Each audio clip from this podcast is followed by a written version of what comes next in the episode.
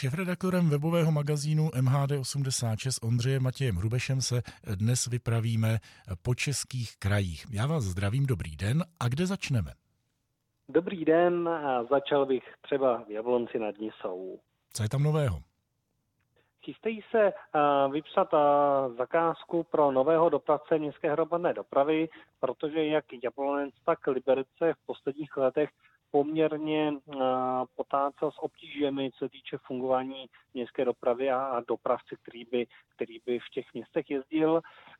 Město Jablonec nad ní jsou původně zvažoval, že si udělá vlastní společnost, Jablonecká dopravní, ale nakonec od tohoto záměru upustili a budou soutěží hledat nového dopravce soukromého, který by vlastně výkony městské dopravy v Jablonci nad Nisou zajišťoval od roku 2021. Tak doufejme, že se doprava v Jablonci zlepší. Co dál je nového?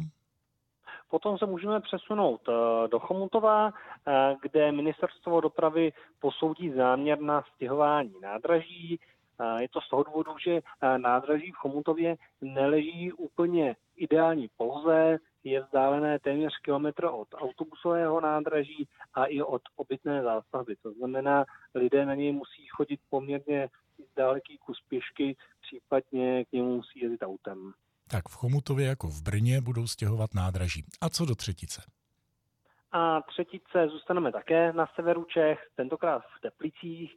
Let, kdo si vzpomene na hezkou nádražní budovu v Teplicích, která ale už několik let skomírá a nevypadá zrovna nejlépe, protože se neudržuje, tak ne, že by se letos nádrží začalo opravovat, ale je přislíbeno, že má vzniknout alespoň projekt na opravu, opravu právě nádražní budovy tak v podstatě dá se říct, že aspoň se blízká na lepší časy, nejenom v Teplicích, ale i v těch dalších místech, o kterých jsme hovořili. Tak popřejme všem zmiňovaným, aby to dobře dopadlo a za informace eh, děkuji Ondřeji Matějovi Hrubešovi, šéf-redaktoru webového magazínu MAD86. Mějte se hezky. Já děkuji a přeji krásný den.